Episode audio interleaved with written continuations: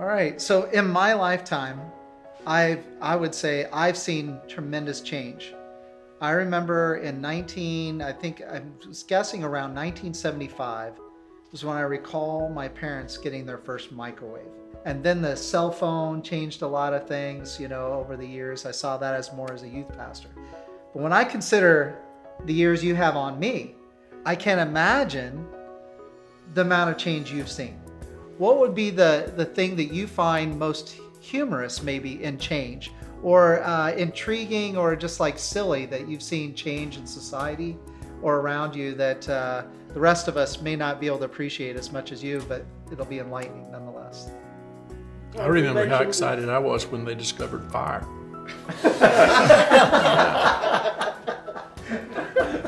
Well, you mentioned the cell phone, but I remember the party line when you had oh, yeah. two or three others yeah. on the line with you, and then it went to the single phone, and now the cell phone. I remember my dad going down and stoking the coal fire in the house that was that we lived in, so that yeah. we would stay warm all night. For thirty years or so, I was a photographer, and uh, I saw black and white wane and color wax. Then I saw thirty-five millimeter film come. Then I saw amazing new cameras that no one had dreamed of before, like Nikons and Canons, and the quality that they produced. And then digital came, and now thousands and thousands, hundred, literally hundreds of thousands of dollars of photographic equipment you, that I had, you could use for a boat anchor. Yeah. And it's gone now. It's gone. We talk to talk to kids about film and c- cameras that shoot film. They, they don't have a context to understand it. Yeah. Yeah. One of the first jobs that I had uh, when I got out of the Air Force was as an accountant um, for a large collection agency at twenty-three offices in twenty-three states. And um, I just remember the computer room was half the size of the room we're sitting in. It was enormous. Well, I think we have to remember that um, Hebrews thirteen eight is, he is the same yesterday, today, and forever. And I think that has to be foremost in our minds when we're looking at change. And I think um, we need to be spiritually solid but practically flexible with change. You know, even even good change can be hard. Um, it, sometimes it's just hard to accept. Um, but one thing that I learned through the grief journey that I've had is um, if you can't control it, if there's nothing you can do about it, you can lean into it. And and when you lean into some of this change, it it's like leaning into a wave. It stops it from just bowling you over and grinding you into the bottom of the ocean. Yeah, there are many voices out there. A lot of media, a lot of preachers, you know, uh, a lot of things coming our way. Uh, we need to know the Word, and we need to try the Spirit, test the Spirit, you know. Uh, So we need to know the Word, and we need to test the Spirit, because there's a lot of preachers out there, and boy, the world doesn't need them. So, well, welcome this morning. My name is Tony Hunt. I'm pastor here at L A F C. If you're new, I say welcome to you. Uh, if this has been your church and this is your church family, welcome. We're, we're back together, and we're going to open the Word of God together. I'm going to ask that you would turn your Bibles to Exodus chapter three. Exodus chapter three, that's where we're going to begin, and then we'll eventually go to Hebrews thirteen. So apparently fire was discovered in the last seventy years. Didn't know that. A uh, lot of lot of fun things, a lot of fun moments that we shared in that interview. Again, you can uh, listen to more of that. Uh, it'll be posted online later. You'll get a fuller version of that time. Uh, a highlight for me in, in that video is when uh, Chris shared that it's like, you know, in light of change, what she's learned is that you need to be solid spiritually and practically flexible when it comes to change. And I think that that was a nugget of wisdom there uh, to be received, is practically flexible as things change. But think about like all that's changed in our lifetime. Even if you're young, things have changed a lot over the last few years. Uh, you know, I, I'm only fifty years old. And uh, in those fifty years, I've seen, you know, quite a bit of change. And and so as I was kind of thinking through some of the things I've observed, I where I got kind of sidetracked for a little bit was thinking through how much has changed on how you listen to music. So if you go back just even in the lifetime of those that are here in this room, it all began with vinyl. Vinyl records is how you listen to music, and that's how they played the music even for the radio. And and uh, when we were talking about it, it's like, you know, vinyl is a thing of the past, but there are things you just never forget. How many of you remember this record? Yeah? I mean, tells me how old you might be. Um, but this is Michael W. Smith, and, and this was uh, early on in his career. You know, he was doing a lot of music, and, and the song that kind of put him on the radar, so to speak, was a song called Friends. Friends are friends forever, when the Lord's the Lord of them. And then the tears start flowing.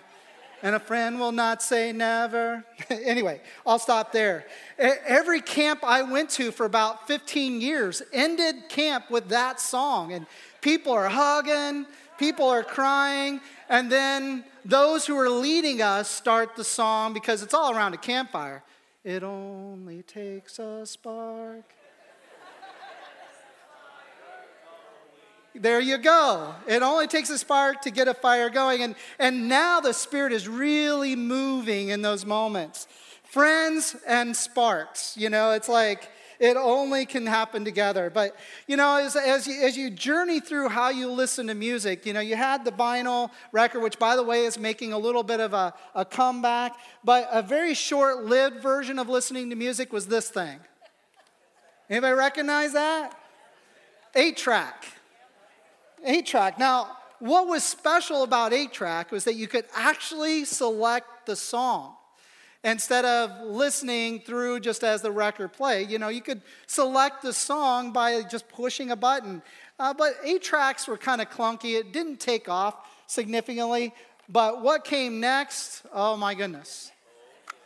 This, this went a long time. And uh, so for those of you who are younger, this is called a cassette tape. And uh, now this kind of lost the ability to easily get to a particular song, but you, nonetheless, it was very easy to store. I remember going to college and everybody being impressed by the fact I had this eighty uh, cassette tape rack that you that I had in my room, and they're like, wow. All those cassettes you could listen to, but uh, you'd have to get the fast forward button and the rewind button, and then maybe you learned to count because there was a, a counter that maybe was on your player, and that's how you would find out where to go to songs. But then after that, it went to the C D, which some of us still use today, and and and that had a good long life. The quality was amazing, and again, you could go to whatever song. You could go back to like the eight track form where it's like, yeah, you can choose this song to listen to with the C D. Then M P three came along. Let's get rid of something that's so big. And the M P three player took over, but it had a short stint. I mean, it didn't last very long because the smartphone came around.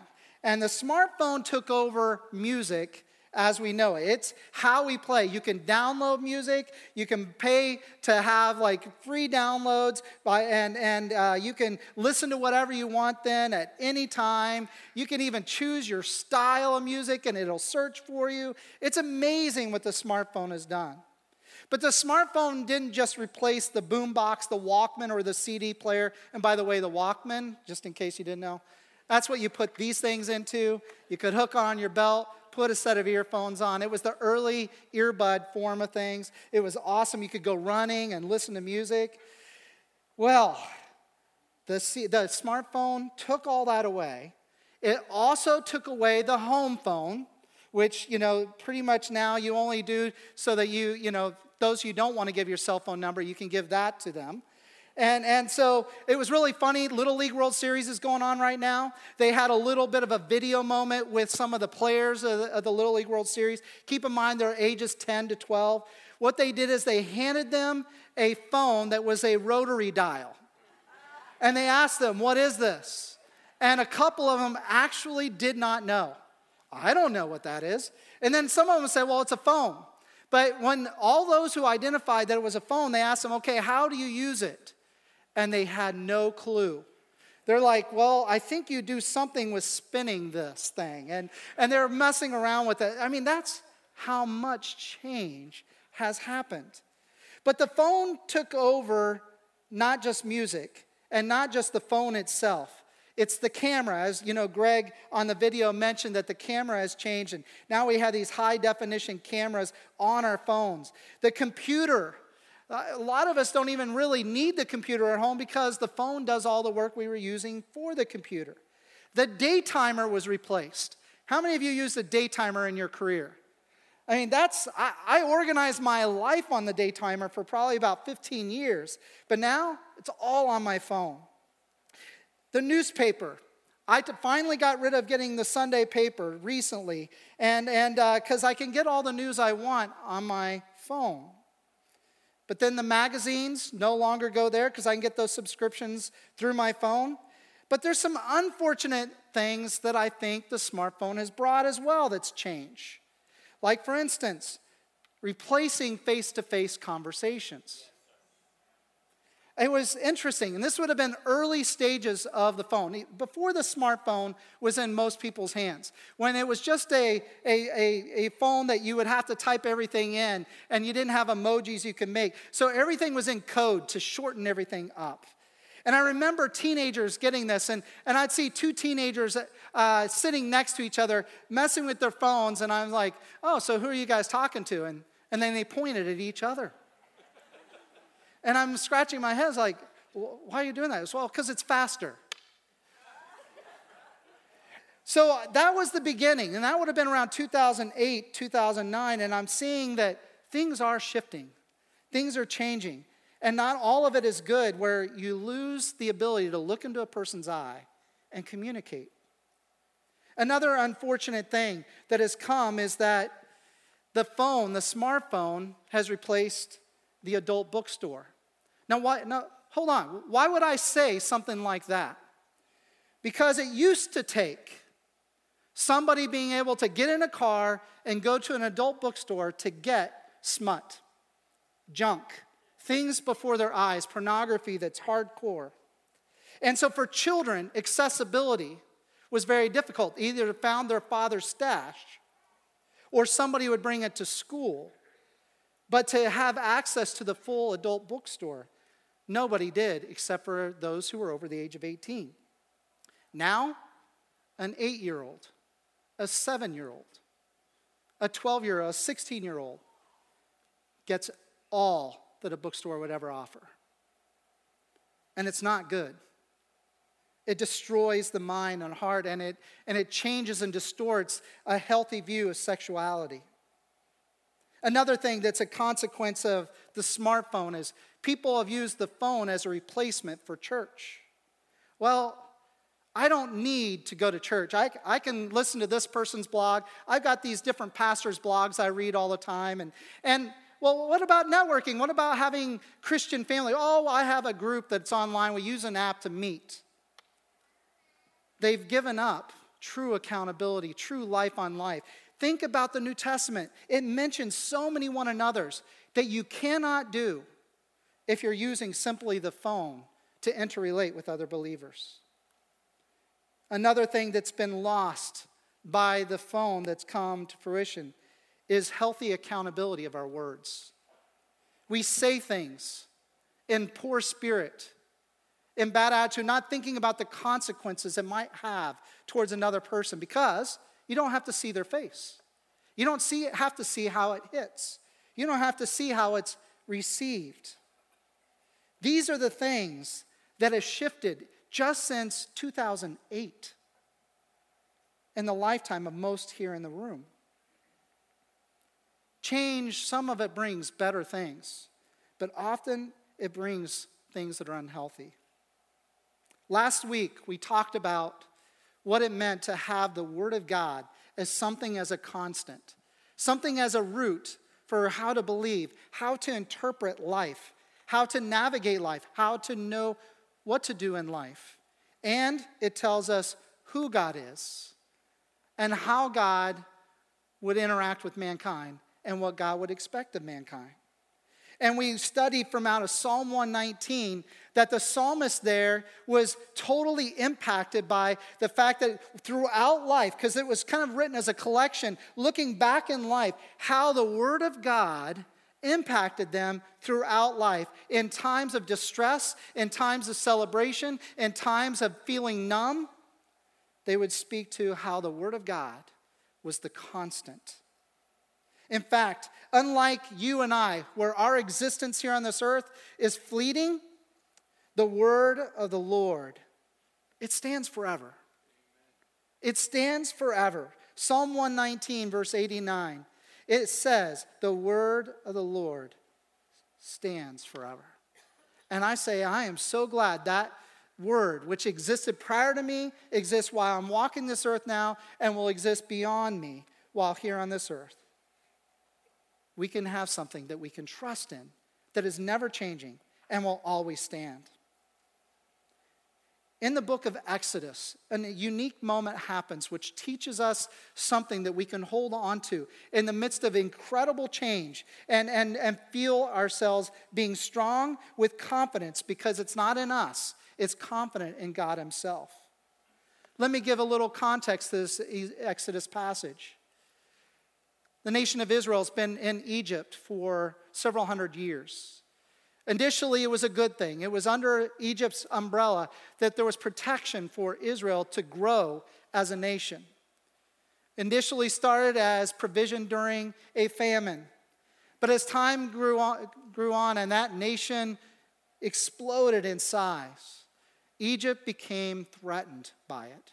And so to create some level of inferiority among them, the Egyptians oppressed them severely, began to have them do all the hard labor, making things difficult.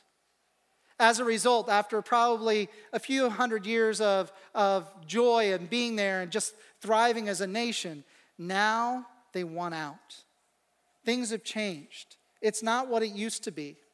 So they began to grumble. They get, began to cry out to God like, God, where are you? Why are you not hearing our cries? Why is it that we are being treated more uh, unkindly and, and brutally as time goes on? Are you still with us? Do you even care? We hear of your promises to Abraham. We hear of what you did with Isaac, but we have not seen it in our lifetime. They cry out to God, and they're looking for His deliverance. Enter Moses. Moses grew up as a prince of Egypt, but he was himself was of Hebrew descent. And as time had gone on, growing up as in the, in the household of Pharaoh, he had grown up uh, seeing and knowing all the things that Egypt can offer, but he was also, he was also taught in the Hebrew way. He still had access to his biological family. And so he began to deal with a split sense of identity. Is he Hebrew or is he Egyptian?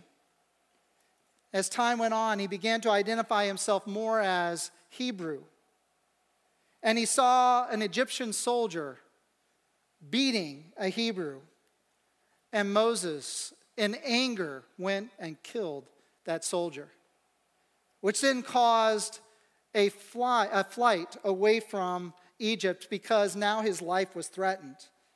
Moses leaves, and for the next several decades, he is now alone and isolated in the desert area near Egypt, but now to just serve sheep.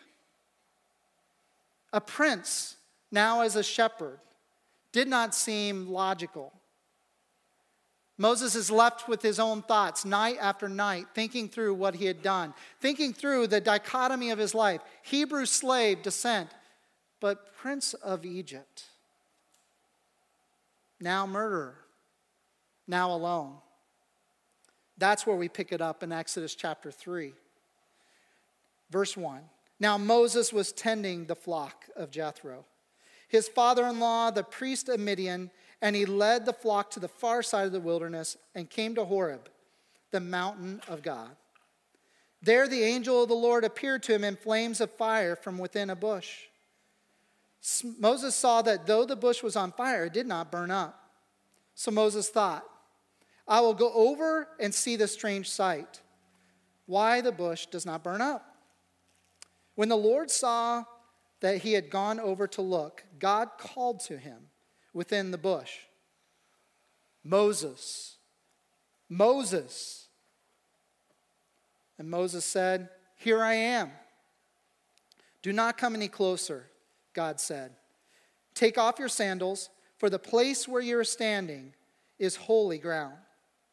Then he said, I am the God of your father, the God of Abraham, the God of Isaac, and the God of Jacob. At this, Moses hid his face because he was afraid to look at God.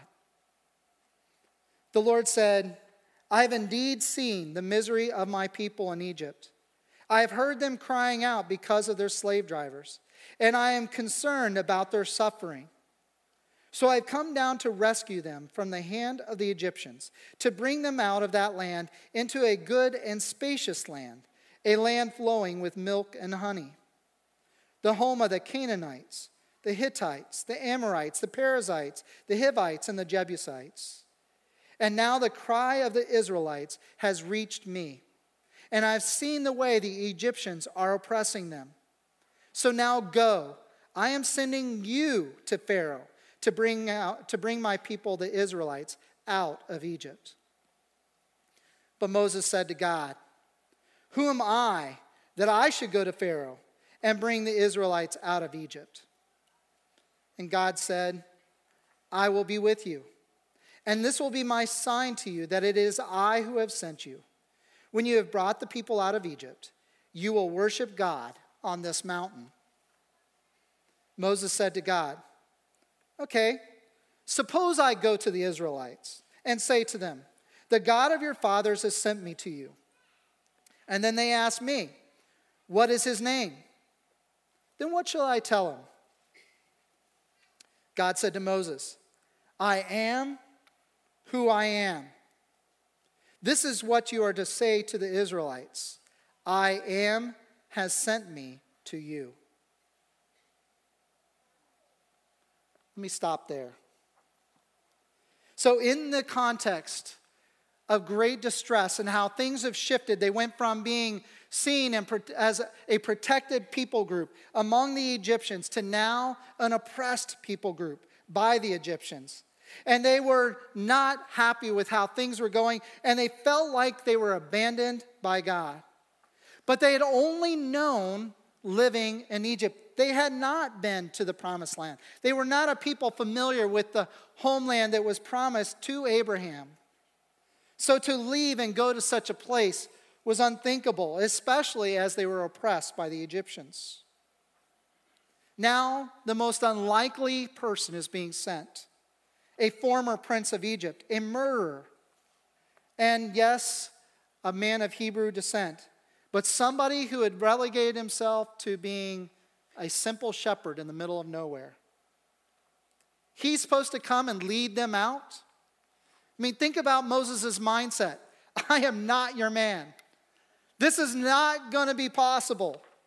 Why would they trust me? I mean, we're talking thousands of people putting themselves into the care and coverage of him. He rightfully says, that's not going to do it. It's not going to sway the vote. So when they ask, well, what is this God you're speaking of? Who is he? That's where the strength will come. When God says, I am who I am. And when they ask, tell them, I am sent you. So the very name of God, I am, speaks to the unna- unchanging nature and presence of God. It's the always present God and the unchanging nature of God is existent in the very name of God. This name was seen as so reverent when it was received that I am has sent you, that the Israelites didn't even dare say that name, let alone print it. And so that's why the term Yahweh, as we understand the best way to possibly say that name. And I say all that because we have very little written recognition of that because they avoided saying and writing the name Yahweh because they feared it so much.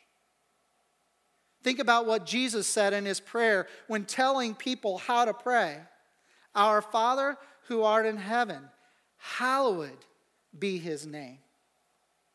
It was a name to be feared. They wouldn't say the name, they wouldn't write the name out of fear that they might dishonor the name.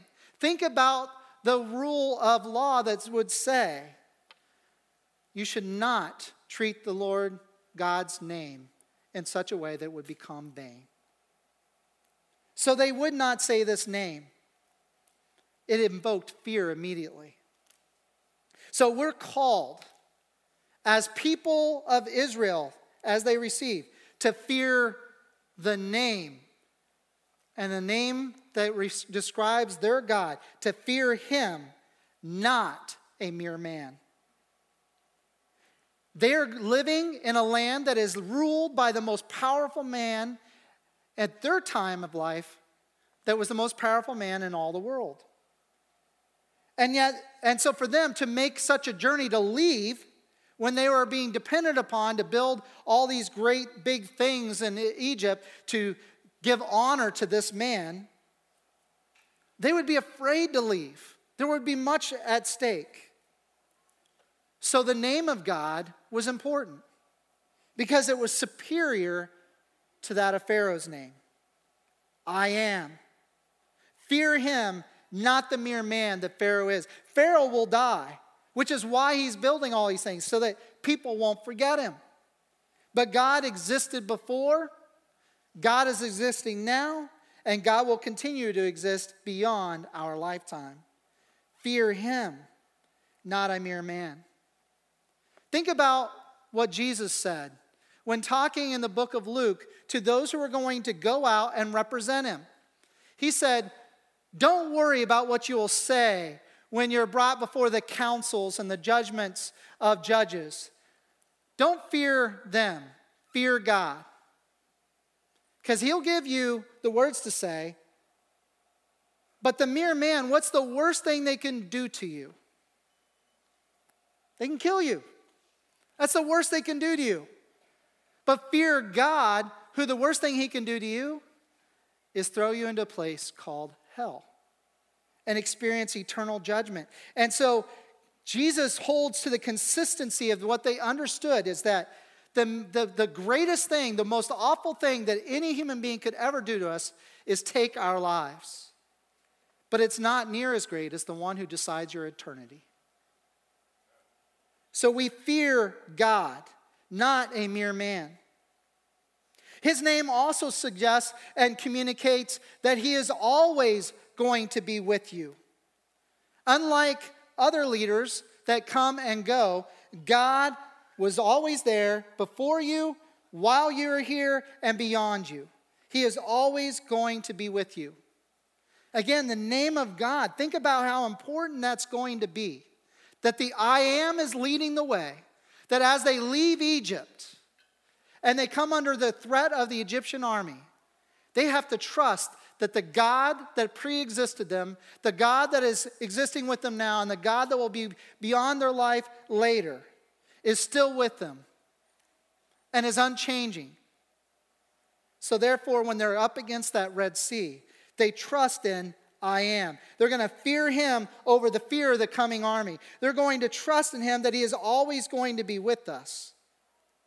And what that trust is depending upon is that God's nature is always the same. I mean, think about what God said first to Moses. I am who I am. In other words, if we're speaking about him, he is who he is. He is who he is. He is not going to change. So we can trust that if God said something's going to happen, it is going to happen. It is not going to shift and change. He is who he is. Think about what's bothered us the most over the last eighteen months. It's, yes, we have our political things that, that create our ire, but I think what's frustrated us the most is the constant moving of the goalposts, the constant changing of the law, the constant narrative that is shifting all the time as to what you should or should not do. It doesn't resonate in our soul to have things shift all the time, especially when it's coming from people of authority. God is not like that. He is who he is. He is not going to change and be something different tomorrow. And he will always be with us. We should fear him. And because he is who he is, the I am, the great I am, we need no one else. He is sufficient. He is the sufficient one. We need no one else. That gives me comfort. That as I go through my own journey of life, and things happen that I'm not expecting, and I can't see things very well, what do I hold on to? Well, I know that this didn't catch God by surprise. And I'm going to trust that the God I was worshiping yesterday, I can worship today, even though I cannot see very clearly right now. He is who he is. I need no one else. He is always with me. He is the I am. And I am grateful that he is the one that we align our lives to. He is the template by which we, we try to become more and more like him as he empowers us to do that by the work of Jesus Christ and his Holy Spirit. This is where we need to come to today's time and, and leave the, the narrative around Moses and that burning bush and this understanding there. Let's come to the early church. Hebrews chapter thirteen. We don't know who the writer of Hebrews is.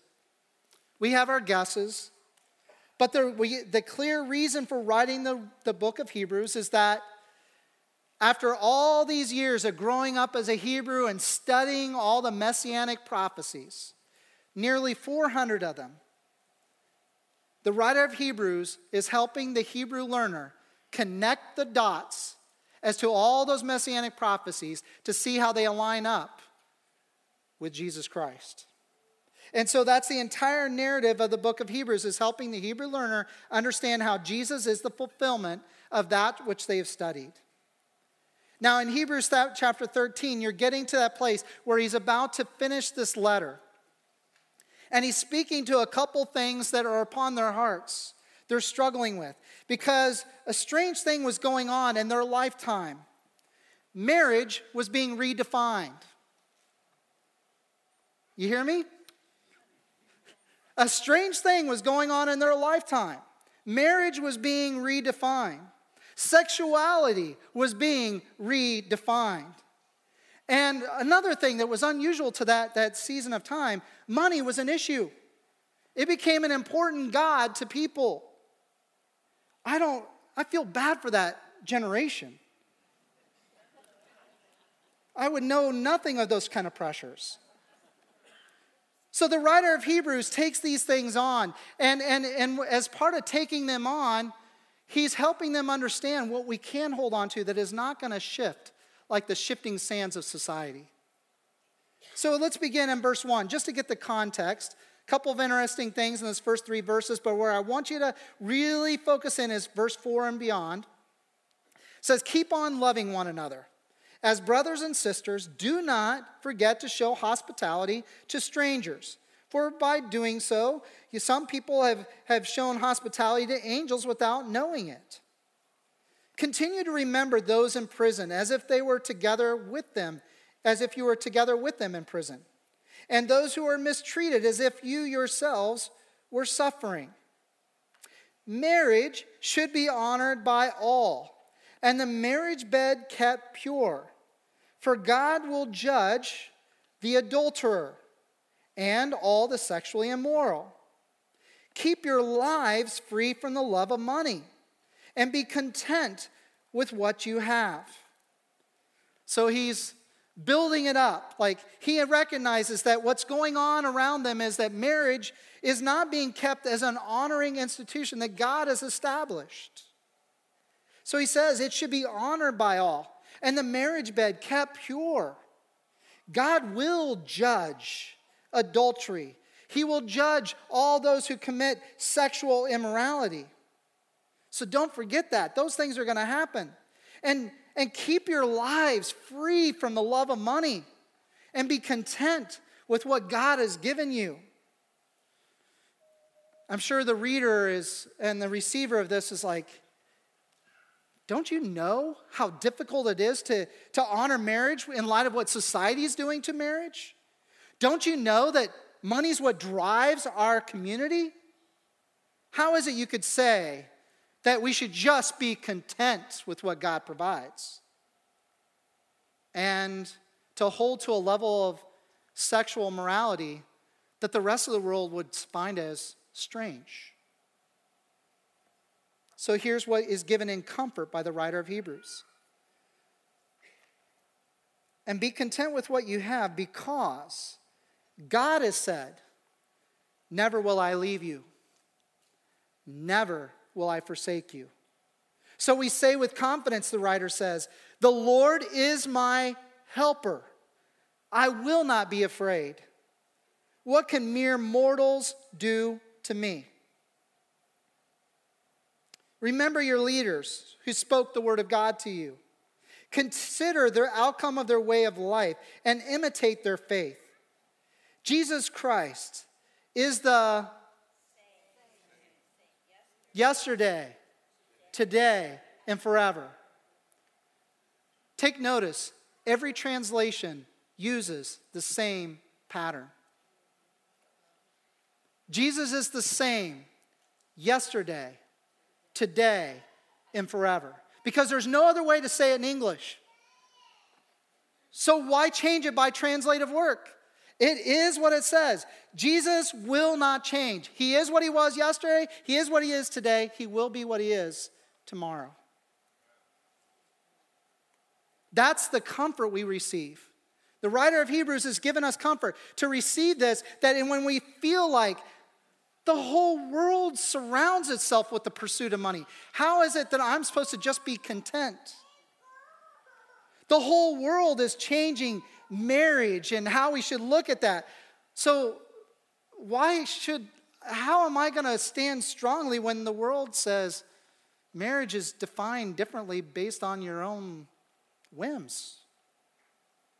And sexuality certainly is always defined in the eyes of the beholder in our society. To say there's a constant is seen as hate or disgusting by the rest of the world.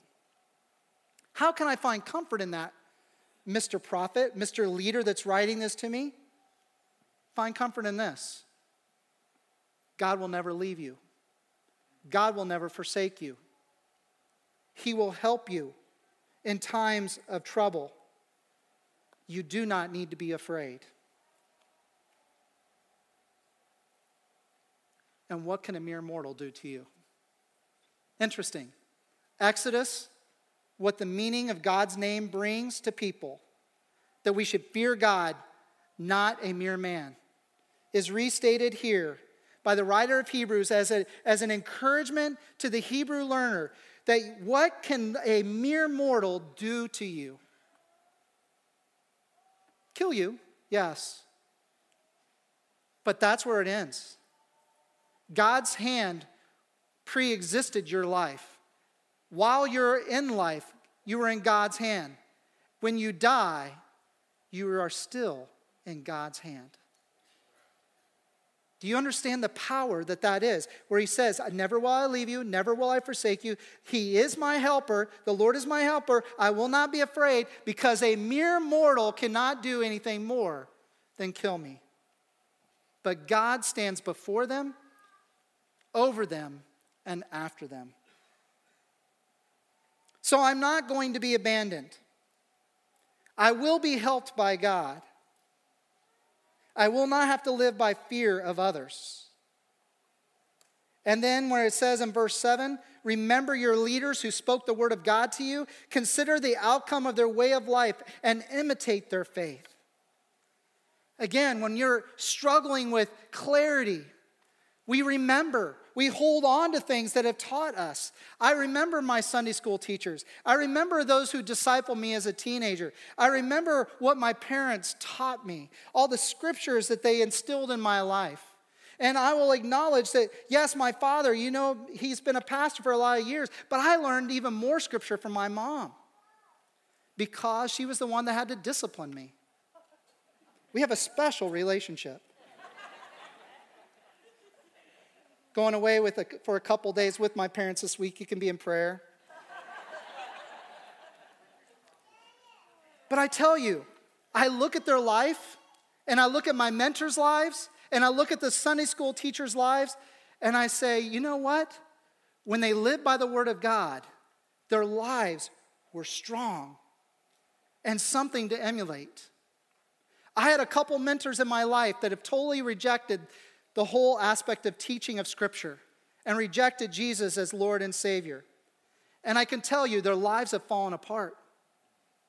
And so I still hold this verse to be true. Remember your leaders who spoke the word of God to you. Consider the outcome of their way of life and imitate their faith.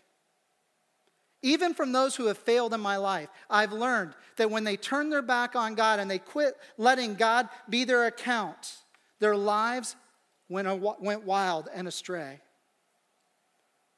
But I look at those who have held to God's word being the foundation of their lives, and I see life beautiful. Life secure, life worth emulating and following. Because they've discovered this, verse eight, Jesus Christ is the same yesterday, today, and forever. And verse nine will conclude this when it says, do not be carried away by all kinds of strange teachings.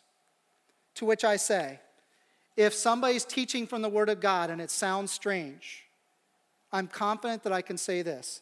It is changed teaching. If you hear strange teaching coming from the Word of God, it is changed teaching.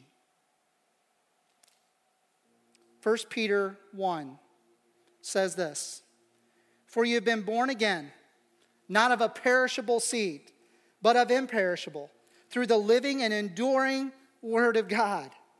For all people are like grass, and all their glory is like the flowers of the field, but the grass withers and the flower falls. But the word of the Lord, it endures forever. And this is the word that was preached to you today. Let's pray. So, Father God, we receive from you as the timeless one, the great I am, that gives me comfort that when everything around me is shifting, I know that you will never leave us or forsake us because you're the great I am. You'll be our helper in times of trouble because your promises are always true because your name says you are the great I am. I don't have to fear that which is around me that might even seem powerful, but it's not near as powerful as the great I am. And I don't have to fear coming before you someday when this life is over, because the great I am sent his son Jesus to die for me. And by faith I've received that. And I can be confident that Jesus is the same yesterday, today, and forever. So we cling to you. When everything is shifting around us, we cling to you and we'll know that our ankles are indeed on the bedrock of life, the strength of life, the anchor to life, that regardless of storm, we can be confident that you will help us. Your promises are good, and your mercies are new every morning. For it's in Jesus' name I pray. Amen.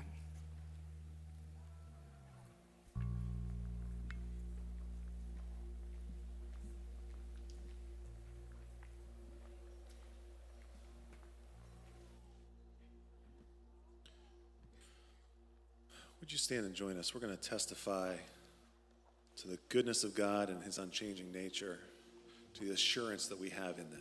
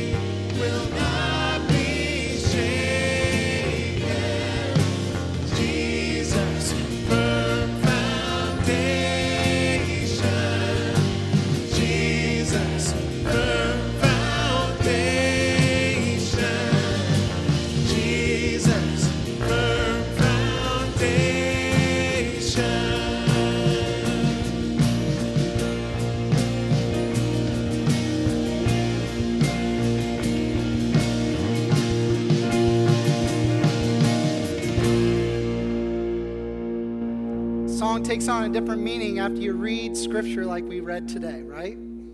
How firm a foundation we have in Jesus Christ. For those of us who have known Jesus and had our faith in him for maybe years or decades, we know, we can look back and remember, it's like the constancy of who Christ is has sustained us through great things. For those of you who are younger, you're learning that. You're receiving that even in real time right now. Throughout this time, you're going to find the best constant is the great I am. If you do not have a relationship with Jesus Christ, the Son of the living God, who came as the living sacrifice to pay the penalty of our sin, so that the God, the God that has the power to throw, in us, throw us into hell has then now provided the means by which we can find life eternal in heaven with him. He did so through his son, Jesus.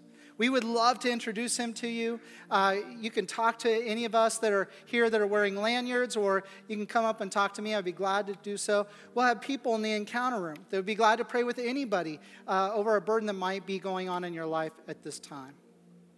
All I want, and I've been praying for for this congregation today, is that we'll walk out not quivering in the knees, but walking with strength, because we have an unchanging God who's given us his word that is going to be true tomorrow as much as it was true today and true yesterday. In that spirit, I say go in the confidence that we have a God who will never leave us nor forsake us. Amen. You are dismissed.